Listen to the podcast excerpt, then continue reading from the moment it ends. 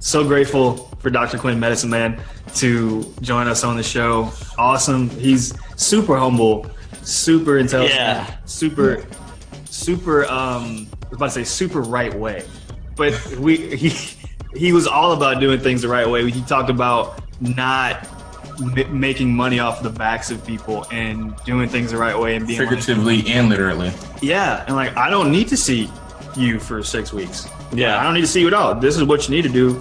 Get go from my clinic. Set, Punish. set forth. Set forth and go do great Things. I don't need your money.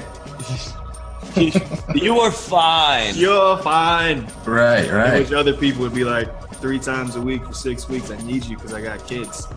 Mhm. Reimbursement's not that well. I, Uh-huh. Let's, let's just face it. that Taylor Cruel joint is gonna give me. It's gonna pay my rent for the next. Six weeks. Yeah. Can you like? If people do that, people see. People, I, I went to SFMA and, and the car was like straight up.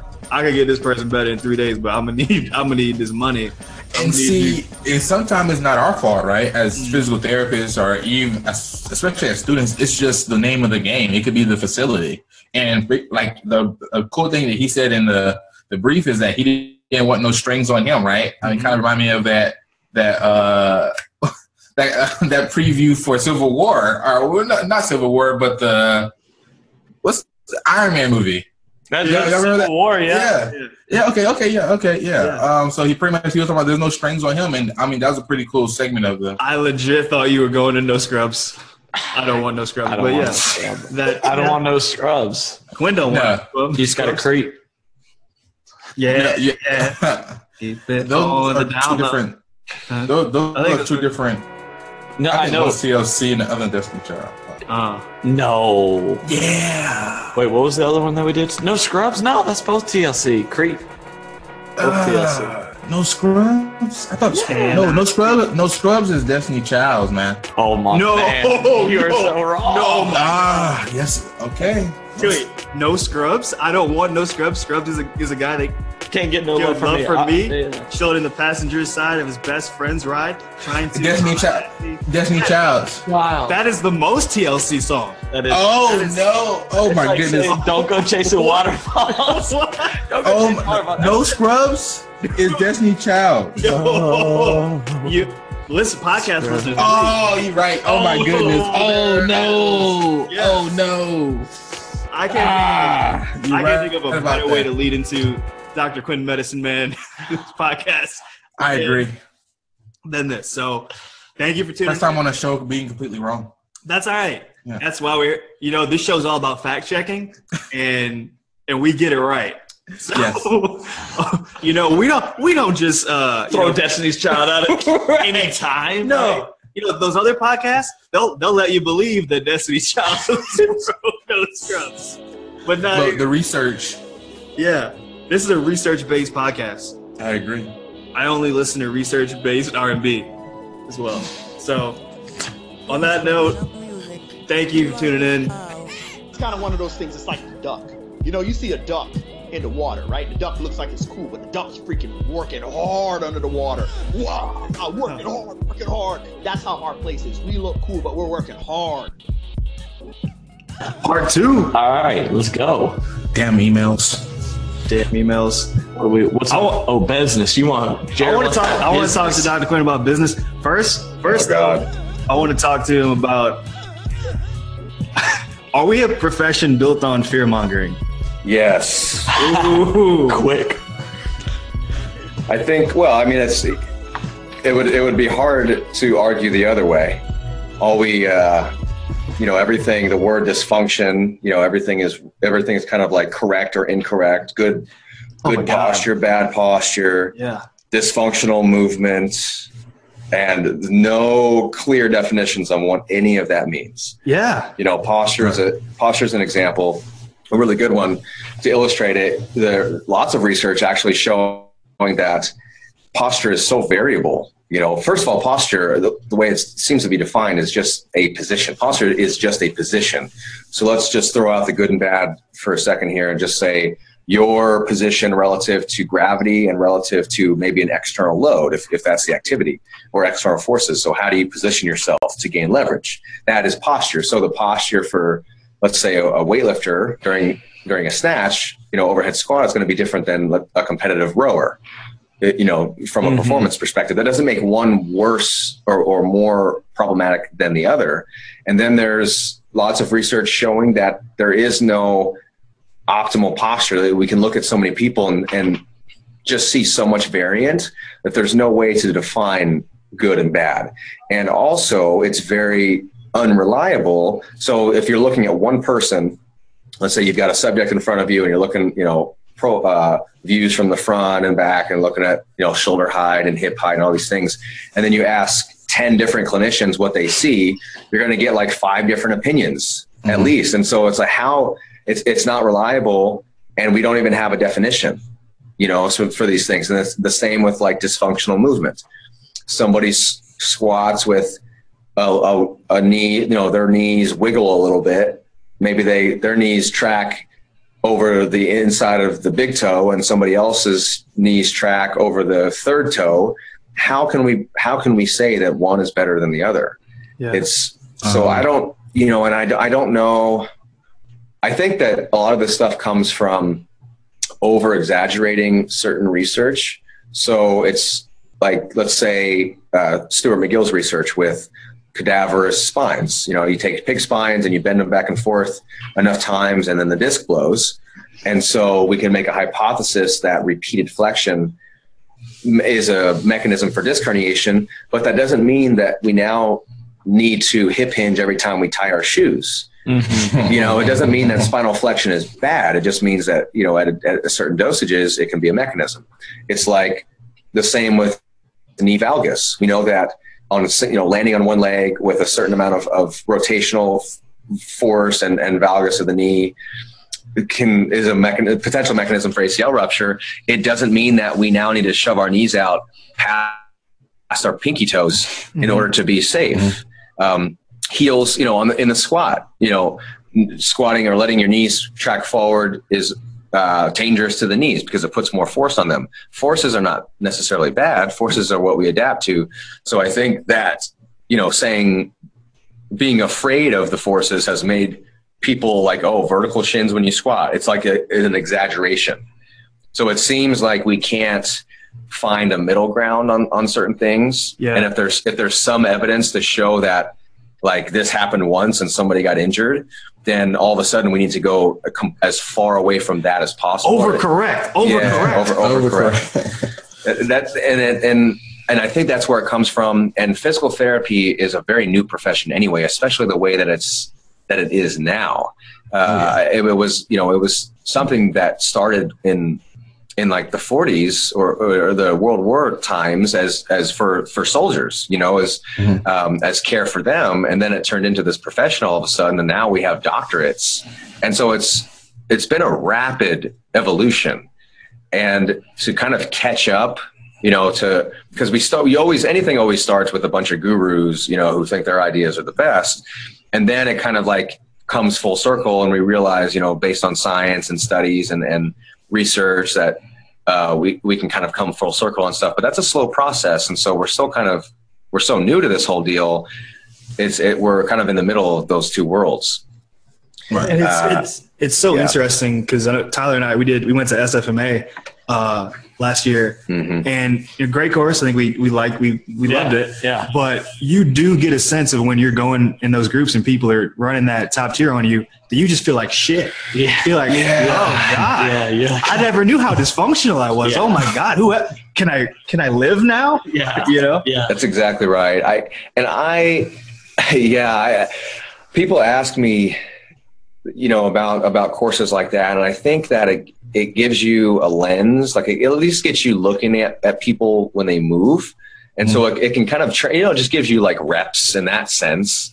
Uh, but you're right, like to to categorize, to make these screens, to make us to put a scoring system to the screen. Oh, you're you're a two. We need to get you to a three before this can happen, or to reduce the risk. When there's not really any a whole lot of evidence to substantiate that, it does. It, it makes it a very um, fear mongering, like a fear based Yeah. system, which eh, you know there's where where when at what point do we get to train for performance? Mhm. You know, it's there's there's there's, there's, there's a discrepancy b- between the two, and so there is an issue. Yeah. Yeah, I know that um, a part of my program, we actually do some FMS like screening tools, a, a part part of our class, and we just recently did it, and uh, I definitely was not above a 14, but I have no issues whatsoever. I just couldn't get into the testing position for for whatever reason. Yeah, So- and, you know, my my Yeah. screening, like you can't get into the yeah, and and so the tests. The first of all, the functional movement screen has been around for over twenty years, Right. and it has it has not changed. So obviously, there's going to be holes. Like we learn more. Um, it- you know, there's going to be some downfalls to that, and so that's probably it was just seven tests that were kind of arbitrarily put together. Like these are these are like basic, you know, different movement patterns that we think kind of extrapolate to performance. So let's just put it all together and we put a scoring system to it. It was a trial and error thing. Right. So it's not supposed to be the best because it was the first kind of in that realm. Mhm. But I, but it, but again, it hasn't changed. And then the SFMA, or I'm, you know, I, I don't want this to be a, you know, functional movement systems bashing, but I've done enough. enough I, I've, I've you know, researched the topic enough, and, and I've performed. I, I think I performed my first FMS screen when I was 18, and we would do high schools and, and colleges. So I've, I've gone through literally thousands of screens, and and couple it with the literature, you just get a sense that some of the tests just don't play a part. I think one of them being, uh, I need to dig this a little deeper, but one of them being the rotary stability test. I, I think that if you threw that test out, it wouldn't change a whole lot of the data that's come forth. So my movement screenings clinically are not based on a system or or a scoring system because I think that puts it puts the the pigeonhole on you, but it's more of do the joints go into the positions that the athlete plans to load and train with with no pain or apprehension and if they do you've passed my screen it, at that point if you can move your body into the position then you've got then you've got the position then we can layer on load and your training now becomes your screen so every Right. time they're every time they're in the gym your there's your movement screen Yeah. um, would you know if, if somebody want, it comes into my door and they say i want to snatch and i want to compete in weightlifting and i look at their overhead squat and it's not to the standard they're not able to achieve the position that they want you know that maybe their squat depth is not where they want it to be the the bar is not in a position that would be conducive to supporting load like it's okay it's an empty pvc pipe you can hold it you know with bent elbows six inches in front of your head but if you had a loaded bar there it would just fall to the ground Mhm. you know, or fall on top of your head. So in that respect, yes, you know, we're going to dive a little deeper, but to put a system or to put a score on it is tough because then you start just trying to improve the score as opposed to making sure that that actually has some carryover to the movements and the training. There's some good evidence that you can coach somebody to a better FMS score. So what are we what are we actually screening? Are we screening their ability to follow directions? Are we actually screening their their foundational, you know, movement potential? Yeah. And who Uh, gives a fuck about a better FMS score? That you know, doesn't translate. Yeah, I, don't. Yeah, and and and so it does. It, it was never meant to translate to performance. That I think. I I think that some of that goes on to the authors because there are some some blogs and some articles from like '97 where they're excited because it's new and they're like, "This is going to improve your performance," but they back they back away on that real quick.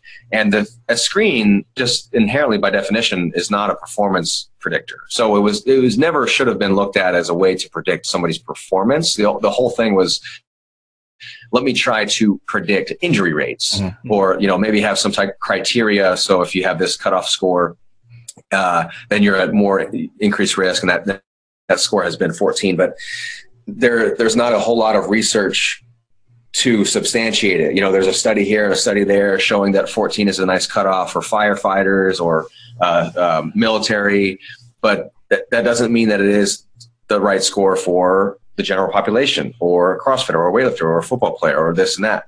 You know, and actually maybe I think football may be in that as well, but there need just needs to be more validation. And there at this point in time, there's not, and that's not a knock on the FMS. That's a knock on just movement screenings in general. It's Yeah. just very difficult to use a standardized screening tool to predict anything. Yeah. It's hard to use standardized anything to predict something. Oh, Yeah, Yeah. it, yeah, it is. Especially when everybody has a different opinion. Yeah. That's one reason why they would support the FMS. It's like, well, we're making it objective, hmm but sometimes the objectivity is is arbitrary. Sometimes the, it just doesn't mean anything. You do uh, you think there's a, a little too much of that in physical therapy, strength and conditioning world that we're trying to uh, put every athlete into the same bubble, or trying to be so scientific with it that we sort of kind of lose the the the crux of it all? I think you know some somewhat of like a CPR or something like that, where they come up with these great CPRs, and then you know 10, 10 years later we're like, uh, if like you're still using CPRs, it was like ah, why? Yeah, it's Right. it's a good question. No, I, I do I do think that, and I don't have a good answer Mhm. as to how to uh, how to rectify it. And I, I think what we've been trying to do with clinical athlete, and we're actually um, some of the projects that we're going to lay out is is more of teaching guidelines, teaching principles, Mhm. and being able to recognize those things over time. So we talked about tendon adaptation, you know, understanding the, the principles of, of tendon turnover and anatomy and being able to dose a, a program or plan a program based on that. Understanding the differences between acute and chronic uh, injuries, you know, how that's going to change your, your rehab protocol or your strength conditioning protocol. Uh, I do think that a more, a, perhaps a more sport specific screening tool would would be a bit better but it can't be a one tier and done deal because unloaded movement screenings that are not under fatigue that are in safe environments just won't show you as much.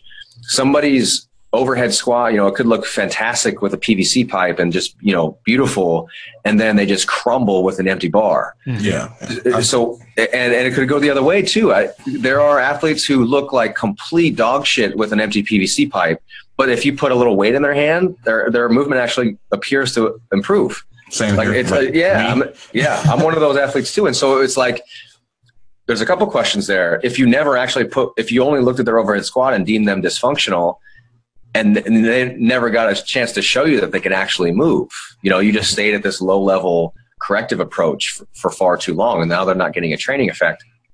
Uh, well, and or you're now creating this nocebo effect where you're telling them all the things that are wrong with them when it may just not be the case but you're, you're Yeah. now you're, you're planting this seed uh, and that's it's the dangerous spot to be in That You know, psychological aspect. yeah, yeah. So there's got to be a, it's got to be a two tier thing. Like, can the joints get into the positions? Yes, I say that all the time. I can see that like it would be it would be nice if you laid on the table and your shoulders and hips moved freely with no pain or apprehension. Yes, I would uh, most definitely uh, prefer that. Then you know, going to body weight movements. Yes, I would prefer you to be able to do a, a body weight squat or a you know a very light press with no pain or apprehension so that's like tier you know tier one just just body weight unloaded non-stressful uh, patterns and then you layer that on to more specificity maybe it's if it's a sport based on metabolic conditioning we've got to have some type of tier for that uh, or you know if it's load then we've got to have we've got to start to layer on load and speed but then it's like why why is that why does that have to be a screen why can't that just be the training and that's again my point is like every day in the gym is your is your screening tool for the coach or the clinician. Right. Um, if I wanted to package it and sell it, then I would have to do it the way you know what I mean, like set it up tier wise. But uh, at the end of the day, at the end of the day, can you move? Can you move through the positions with no pain or apprehension? If you can, then it's just about appropriately dosing the program. all right. Hell yeah.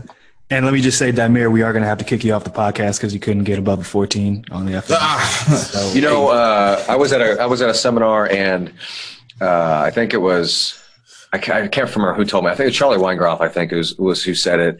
He said that LeBron James scored like an eight yeah, on the. FMS. But like, duh. I mean, look at him, like trying to overhead squat. Yeah. Yeah. You know, and he, but he's been one of the most resilient uh, Oh. NBA players I I can remember. I mean, the guy has hardly been hurt. A lot of games too. He's Tons of lot games. Yeah, tons of games at the highest level. Yeah. So again, A again, lot of minutes. A lot Right. of minutes on the court. right. He already has more minutes than Michael Jordan in his entire career. Yeah, that's amazing. So And then- yeah, and then you you also it's the it's the uh, conversation of you can score a 14 in a myriad of ways. You know Yeah. it can be there can be four zeros on that thing or, or whatever. It's it's so it's like what matters? And that's that's just what we don't know. So I'm, I'm i'm totally cool with somebody doing a screen. It's fast it's you know it gives you an objective it gives you a look i don't care about the numbers it just gives you an idea of what you're working when somebody walks in your door you don't know what you're working with you have no idea Yeah. so if they can just if they can drop into an effortless squat, at least you have some idea of what you're working with. Mhm. You know what I mean? So I'm all about getting that first glimpse. I just don't know about putting a score to it and then sharing that with the athlete as something that needs to be that needs to be improved upon in order to protect them. I think I think that's the that's the slope that's very very slippery. yeah. Uh, it's a combination of things, right? Combination Totally. of Oh, so there's so many factors. oh yeah. Great takeaway point. Yeah. Trust me, we want everything in PT school to be like. But how many times have we heard? It depends. And that should be the you know what that should be the answer. And it's it depends, but you can always put guidelines and principles to it. Absolutely. Yeah. You know, it depends if it's chronic. Depends if it's if it's chronic or acute. It depends on uh, their training experience. You know, training age, the sports, the goals, all of these things. But if you have these principles to fall back on, then it then you can stick those into any scenario. Mhm. Uh, it just takes a bit of thinking, and that, I think that's what school should teach you. And I think it, I think it does to an extent, is, is how to think your way through scenarios, in, instead of just trying to put a box around it. Yes. CPRs, you know, that's a it's an interesting conversation. The clinical prediction rules, because there is we, uh, we were taught them in school, and I'm not far from school. I don't know if you guys know, but I'm a baby too. I've only been out for four years, so um, not even. So I you know, anything that you're learning in school, I probably got the exact same thing. Right. I think the clinical prediction rules were a bit more utilized because they've just been they've not been as validated in every population as we thought that they would be. And it's this it's the same type of it, it's the same type of conversation. You know one of with the with the low back cpr is like greater than uh, 35 degrees of internal rotation you know or, or like a hypomobile segment first of all so there's like there's things within the cprs that are not even that are that have terrible uh, validity right. like palpation of a of a palpation of segments like we're terrible at that Oh yeah. you're going to get everybody's going to tell you, oh, this one feels hypermobile. No, I think it's hypermobile. No, well, I have ten years of experience. You know, they're like there's no, and they've they've shown that like the the the just terrible reliability of palpation. And so, first of all, the CPRs are, are sometimes some of them are made up of segments that are just not even they're not even a thing. Right. Uh, so how can that? But I but I think it's the right direction. I think that we need to have some type of because humans are special to an extent, but you know we're all pretty much the same. Uh, so I, I think having some direction is a good idea. I think it's a step in the right direction. It, it- it's just we have to keep fine tuning it, and I think what we're going to find is there's going to be a- few things that we can hang our hats on, but then it's just more going to be about principles. Right. And Dr. uh, Flynn yeah. like to call management almost. yeah, The management of it. Like stop trying to like just go in and just throw everything onto the wall, but just manage all the way through those systems. And you know, there's a screening system, then there's a clearing system, then there's a you know management system almost. So yeah, I understand. and I think that's I think that's good, Mhm. I, I- and I think I think it's good, and I just I hope that we can get away from because I don't think that's black and white. I think that I think that that's a big bucket. You know, you have you have these big buckets, and then the bucket gets smaller and smaller and smaller, and then we can hypothesize fewer things with better accuracy. But to just take a look at somebody and just make this blanket statement of you have bad posture or you have dysfunctional movement, just right from the jump, Mm-hmm. It's just there's no legs to stand on Yeah. Mhm. from that. And I I did that for a long, long time. Um, and I look back on it and I just it was it made a lot of sense. It makes a lot of sense now why I was wasting a lot of time and you know things weren't working because I wasn't actually doing anything. Like it was just like, oh, correct quadruped T spine rotation, bird dogs, and you know 90 90 breathing. Yeah. Do that for a month. Gosh, why isn't he getting better? You know, why isn't he? It's just not. It, it you know, just things that don't actually do anything, or like should be meant to progress out of away from as soon as possible or just as teaching tools for positioning you know kind of like proprioceptive type deal but not shouldn't are not meant to be the fix of anything Yeah.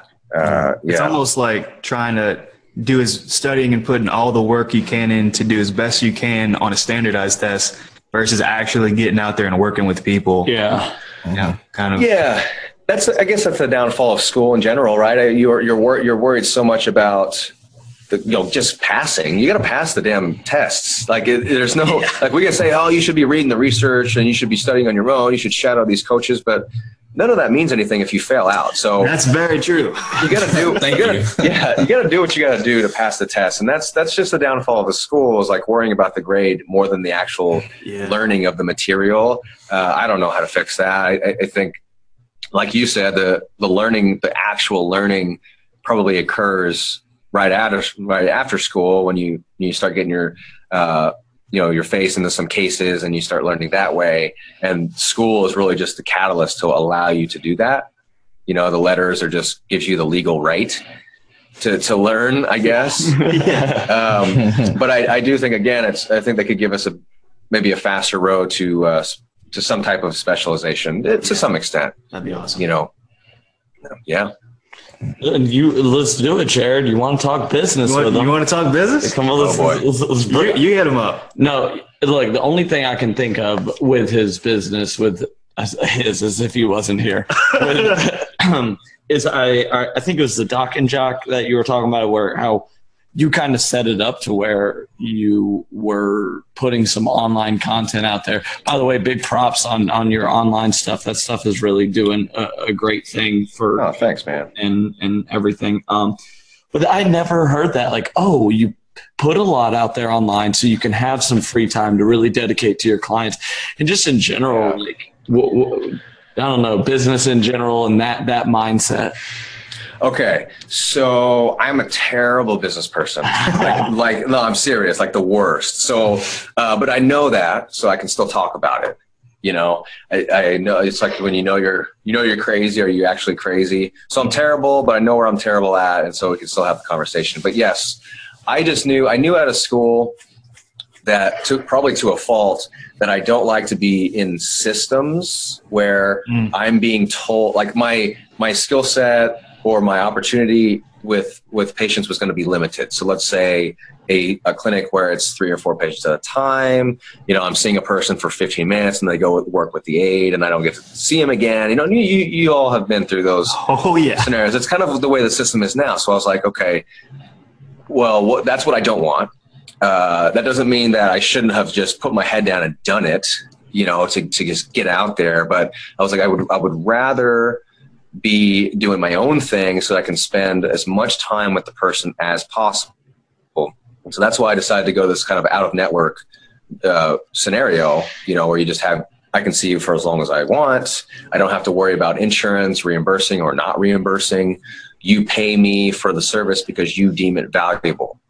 Now, that sounds great, but it's very difficult Mhm. because you now have to become a salesman in a sense. Oh. And the balance becomes how do I get people in the door without over medicalizing unnecessarily? So that's why, and that's why I say I'm the worst businessman possible because I send my people out the door all the time. Like, why are you here? You don't need me. Like, I'll send, you know, you you're hurt because of of this, this, and this. Like, I'll talk to your coach and don't do these things for a little bit. Here's a, a couple exercises. I'll talk coach, and you're good. You know, whereas what I should do is look. You know, you need these hands Yeah, for, yeah. for six weeks. You know, you need me three times a week for the next six weeks, cash. You know, that would be awesome.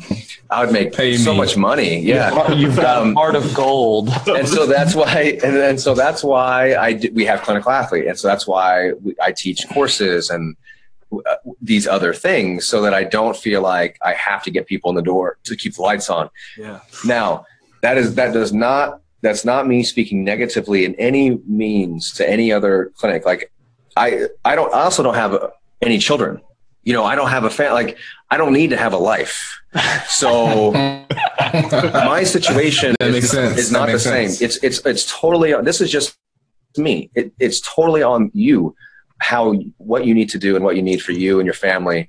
I just know that the not just the PT profession, but you know the healthcare system in general it over medicalizes. We overtreat. We overschedule, and we don't put the the education and the onus on the patient. A lot of times, we put it on ourselves to either pad the wallet or pad the ego. Maybe even subconsciously, because that's what school told us to do. Yeah. So I, I just knew I knew the model. The only thing that I knew is is the model that I wanted, and uh, the whole business aspect of things. I'm still just every day learning that. I mean, that's going to be till the day I die, probably. Just getting. I, I think the online stuff has helped tremendously because when you put out a lot of content at this point, the internet is out of sight, out of mind very quickly. So you could, you know, you could spend three months on this awesome blog that has like 50 references and it's just this masterpiece and you put it out and it gets you know gets like 12 shares on facebook and maybe 100 likes. That's pretty cool. And then three days later everybody's forgotten about it and you know Yeah. you're back to square one. Yeah. so so consistency with with the marketing and the content is the key. Putting something out on you know on a semi daily basis is is the key. Um, word of mouth at this point is probably my biggest driver in the door other than just juggernaut as a catalyst for me. They really help obviously. Juggernaut training systems you know allowing me to be on their youtube videos and allowing me to write for them and teach at their seminars has been invaluable. So that's just lucky. Like that's just making connections where that comes from. Uh, but it, it's the same conversation with the gym. Like take care of the people that you have because they will tell their friends. They have friends and family.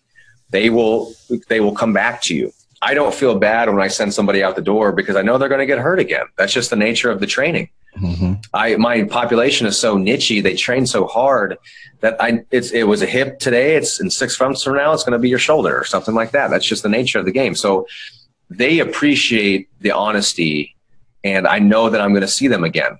You know, it's it's it's it's that uh, conversation of like having somebody uh, having a client for life yeah. could mean a lot of things. It could mean that I've told you that you need to come see me once a month for the rest of your life to, you know, to maintain or to to protect you from injury, or it's you trust me when you need me, I'll be the person that you call. I- Right. I've I've worked, you know, so I've set it up to where it's that it's the latter scenario, which is not as lucrative. It's just not. Period. Yeah. But I enjoy it more. And it's the right way. Yeah, no, it's it's definitely the right way. I, I think it. I think it's a less of a. I think it's less of a burden on the system. The less, the less they shouldn't have to see me. You know, the, the less that patients have to see us, the, the better. Yeah. As far as just the you know the healthcare system as a whole, getting being able to monetize that and to use this as a way to have a career and support your family, you know, it's just another conversation. Mm. Um, but I think you know the the courses are big too. You know, you guys doing the way I started with that stuff. You know, is, is you can just go to a, another gym or um, hey, can I do on a Saturday? Can we do like a little one hour squat workshop for your members? Squat mobility workshop. You know, every squat. If you just if you title anything squat mobility, you're you're, you're guaranteed to have people come. Take notes Uh, on this. Absolutely. So, and it could be free. Like, who cares if you make money in the beginning? Like, you're just trying to build a, a awareness, and you're trying to make connections and build relationships. So, if you're, you know, you're a new clinician, it's like, yeah, let me do a squat workshop for an hour, and you run them through some stuff, and I guarantee you have two or three people come up to you after the workshop and say, oh, you know what, my this has been bugging me, so this is really good. Can I? And then you can. That's that's a lead. You know, you can come see them, or you get an email list. You're like, come to the squat workshop. Uh, here's a sign up, you know, registration list. You have to put your email there, so you're building connection and and, and uh, leads there. And then we run them through the FMS. Boom. You can listen, or yeah, that that hour on a Saturday could be movement screenings. Mm-hmm. As long as you listen, that's okay. That's totally fine because as long as it's like you run them through the FMS, you say, okay, you know, this is what I saw. Here's one thing to think about during your overhead squat, and here's a little drill that you can do as a warm up.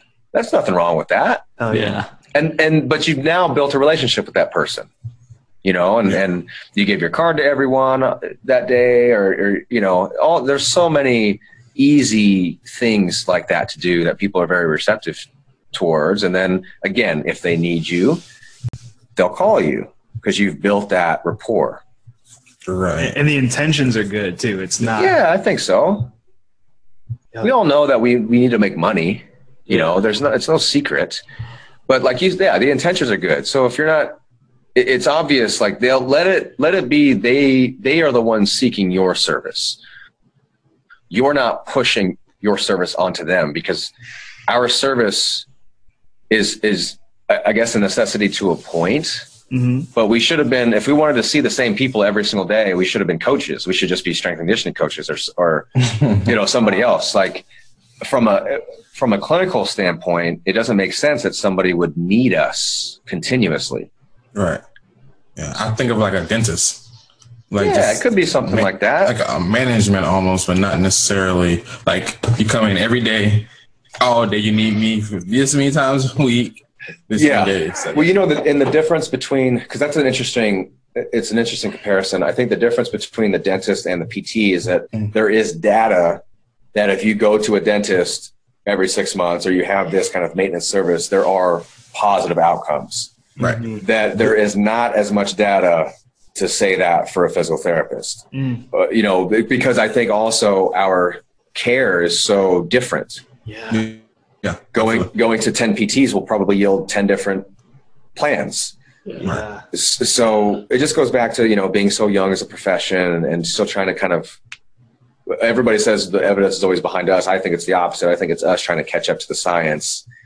Um, cause you know, that's what they said about blue kinesio tape having a cooling effect 10 years ago and, and red kinesio tape having a heating effect, you know, come that on. was a thing. like th- it was a thing. Whoa. That was a thing. Whoa. Yep. I would have been ready for that. So, you know, and then when I was in PT school, it was kinesio you know, if you pull from uh, origin to insertion, you're, you're lengthening the muscle. If you pull Oh, from, man. if you pull from insertion to origin, you're shortening the muscle. Um, you know, thank goodness for science. Yeah. We were way behind. Like we were thought we were ahead, but we were so far behind. So, uh, yeah, it's just us catching up. And I and I think that uh, it does become that thing. Like I'll see you. You know, I'm here if you need me. That's what I always say. I, I try to say, you got a guy now. Like I, you know, after that discharge, it's like you got a guy now. If you need me for anything like this, you know, don't hesitate to call. But um, if you don't, you know, I'll see you around. And sure enough, See when I see you. at some point they they want my services again because something happens. Uh, there's just no telling how long that's going to be, and that's that's what makes it kind of slow in the beginning. But then you start getting this turnover. You know what I mean? Like a year, two, three years in, people start. It starts kind of coming full circle. Mm-hmm. So you've you've had enough patience in the past that it all is revolving. You know, while you're obviously getting new people in the door as well, but it just goes back to the concept of take care of your take care of your peeps, and and they'll take care of you. Yeah. Hmm. And this episode is sponsored by Blue K Tape. Your muscles warm? You know, rock. So like rock tape, that makes the best uh, thumb tape for my hook grip. Yeah. Nice. It doesn't. The only bad thing is like the the adhesive kind of sticks to my fingernails, which is just annoying more than anything else. But Oh, I hate it's stretchy, so I don't like athletic tape on my thumbs because it doesn't let me That's move my joint. Yeah. Yeah, so like I use rock tape every day. I actually literally use rock tape every single day. That's just Get why. those that's why I thumbs use it. up. Yeah, yeah, yeah, yeah. Man, All that right. is that's Ro- perfect. Ra- rapid fire. I got two questions for you. Okay. Uh, is ankle mobility really the uh, depth killer of the squat? And do you front? Do you believe in front squats, or do you believe in only heavy back squats? Oh no, we front squat all the time, man. Yeah. Oh yeah. Uh, it depends on who you are. So so nothing is rapid fire with me. So everything has everything has a ten pronged answer. But we got four minutes. okay, okay. Well, so it depends on who you are. If you're a weightlifter, you have to do the clean and jerk. That's your competitive movement. So a front squat would probably behoove you to perform for, to strengthen the posture. If you're a pitcher and the front squat hurts your wrists and your elbows, I'm probably not doing the front squat in the traditional front rack. Maybe we're going to use straps or do cross, you know, cross the arms. But I think a front squat is a great movement to just teach like trunk strength and control. Mhm. That front load is is powerful, man, and it, you have to go lighter. So it's actually a way to deload the squat as well. So if you still want a training effect, you've been hammering the back squats, you feel a little beat up, uh, switch to a front squat. You'll still get some good training in, but at a lighter load. So definitely we front squat. Uh, ankle mobility can be a, a factor in, in the squat. They've shown that if you block somebody's ankle from you know being able to translate forward in the squat, it changes the mechanics. You know, your ass shoots back. It becomes more of a hinge Yeah. which would not be conducive, you know, if you're doing thrusters or a front squat or just want to be upright, you know, in a squatting position. So, yes, having ankles that translate forward is helpful. It's certainly helpful.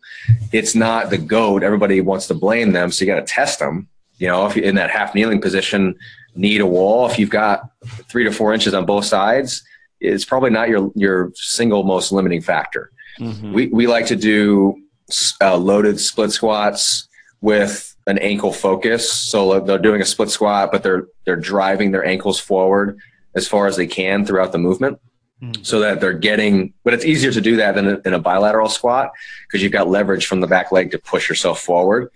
So we do that for ankle mobility and to just teach somebody how to use their ankles when they squat.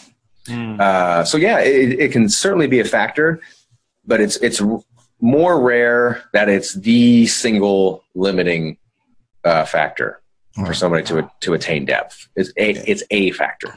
Gotcha. Gotcha, gotcha. All right, two two quick uh questions before we get off. All right. Um, usually we ask what what is your favorite duck? I know a lot of people they bumble around this for a little bit, uh, but we actually don't have time for it. So I'm going to ask you, uh, would uh, you you rather hunt a duck or eat a duck? Oh no. Uh, I would. Um, so I guess mallard.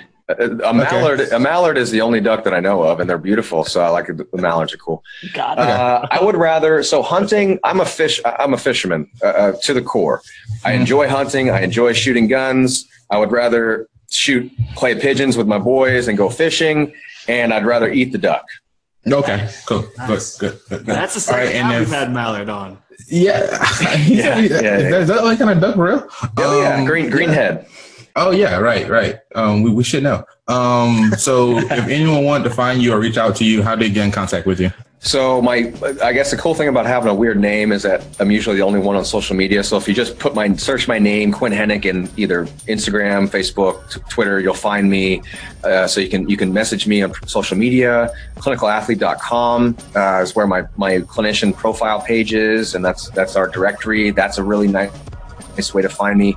Real easy, and then the clinical athlete social media as, as well. So uh, and then my YouTube and clinical athletes YouTube and, and Juggernauts YouTube. So all of those things have private messaging features that uh, I get. I, I can't guarantee that I'll message you in the time manner that or the time frame that you want. And I also can't guarantee that the answer will be what you want it to be, but I, I try to get to all of those questions. And then if it's if it's something that you know needs further deals or it's it's like you're looking for services or something like that, then I'll just shoot I'll redirect you to my email. Okay. Yeah, yeah, yeah. Good, good. Yeah, social medias, man.